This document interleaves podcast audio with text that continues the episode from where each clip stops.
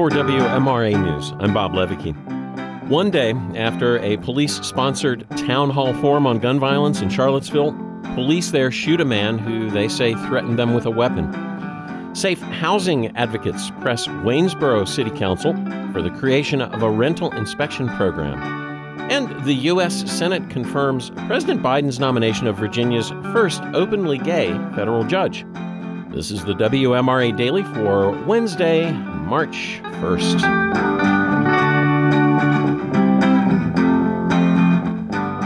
Charlottesville's new police chief held a community forum on the recent spate of gun violence on Monday. One day later, a police shooting occurred in the city. WMRA's Randi B. Hagi reports.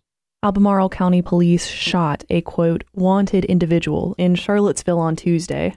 Billy Seitz, 44, was taken to UVA Medical Center and later succumbed to his injuries, according to a press release from Charlottesville Police. The release says an Albemarle detective saw Seitz, ID'd him, and approached him at about 10 a.m. Police say Seitz then ran into nearby woods and was pursued by county police. He allegedly pointed a gun at the officers and was shot. Albemarle and Charlottesville police departments are cooperating with Virginia State Police on the investigation.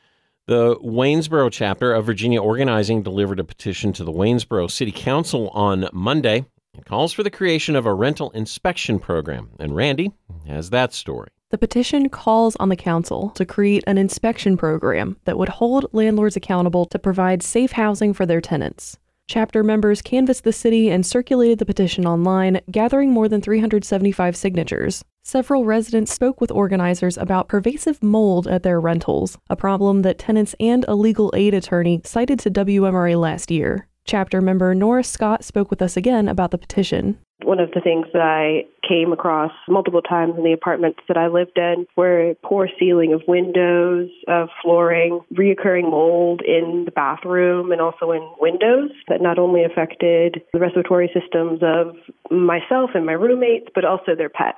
The petition also references the city's own most recent comprehensive plan from 2018. Sectors of the city dubbed opportunity neighborhoods are described as attracting absentee landlords. City staff wrote in the plan about a pattern of, quote, slum dwellings acquired by toxic investors, end quote, that a lack of oversight had allowed to develop. We're trying to push for a proactive rental inspection program. And when I say proactive, I mean that instead of the tenants themselves having to file complaints, the landlord themselves would have to either on a two year or a three year basis pass an inspection. Scott explained that by making these inspections routine, it removes the possibility that tenants who file complaints would be retaliated against.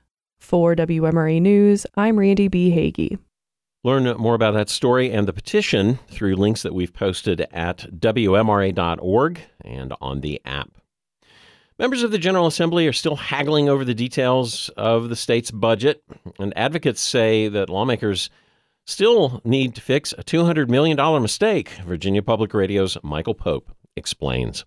A $200 million mistake in estimating basic aid for local school divisions has lawmakers scrambling to make up the difference. Before they left town over the weekend, members of the General Assembly passed what they call a skinny budget as a stopgap measure. George Mason University Schar School Dean Mark Rozell says this is an unprecedented mistake. In my years following state politics in Virginia, I've never seen anything like this where there was a nine figure error so that is yet another political issue for members of the legislature and the two political parties to battle over what happened, why, and uh, what needs to be done to fix it. Laura Goren at the Commonwealth Institute says the skinny budget was only an appetizer. The error was $201 million, and skinny budget only provides $16.8 million towards fixing it. So at that level, it's sort of obvious that it, it doesn't really fully hold them harmless. Some budget negotiators say they feel the gap has been closed and that the math error has been fixed. But the Commonwealth Institute says lawmakers and the governor still need to find about $184 million to address the math error and make sure schools get all the money that they're anticipating. I'm Michael Pope. The General Assembly has directed Virginia's State Corporation Commission to set performance standards for Dominion Energy and Appalachian Power. Patrick Larson with VPM News reports. The move came as part of a reform bill which hands rate making power back to state regulators. Delegate Sally Hudson, a Democrat from Charlottesville, says performance standards are the right move. But there's a lot that we need to be doing with our utilities to improve monitoring and accountability for reliability, customer service, operating efficiency, like keeping costs low, the bill, if signed by Governor Glenn Youngkin, would require the State Corporation Commission to implement those standards by 2027. The standards would be reviewed every two years. If regulators found Dominion or APCO to be in violation, the company's profit margin could be docked by up to half a percent. For context, legislators raised Dominion's profit margin by about one third of a percent this year. The power company supported the bill, but didn't respond to a VPM News inquiry about the performance based adjustment clause. Patrick Larson reporting. The U.S. Senate on Tuesday confirmed President Joe Biden's nomination of Virginia's first openly gay federal judge. Jamar K. Walker will replace Judge Raymond A. Jackson in the Norfolk Division of the Eastern District Court. University of Richmond law professor Carl Tobias says diversity is an important dimension of the federal judiciary. Bill Clinton, who appointed Jackson, and President Biden have been instrumental in emphasizing diversity in terms of ethnicity, gender, in terms of sexual orientation, and in terms of experience and ideology. Walker, who is in his mid 30s, will also be one of the youngest judges confirmed in Virginia. He has worked as a federal prosecutor in Alexandria since 2015, specializing in financial and public corruption crimes. Finally, today, Biden was in Virginia Beach on Tuesday. He highlighted the benefits of the Affordable Care Act at a time he says Republicans are pushing for policies that would increase health care costs for Americans.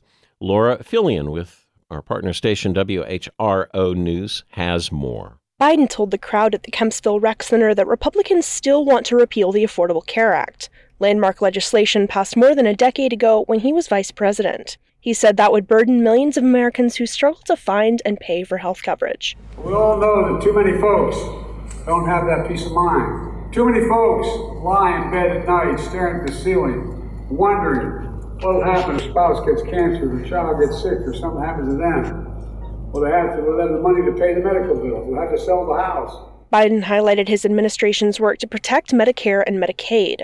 Those are government subsidized health insurance programs for low income people, children, and older Americans. States can expand Medicaid to cover more people with the federal government funding a portion of the program. Virginia opted for that under former Governor Ralph Northam, making the program available to an estimated 400,000 more Virginians. Laura Philion reporting for WMRA News. I'm Bob Levicki. Thanks for listening and I hope you enjoy your Wednesday.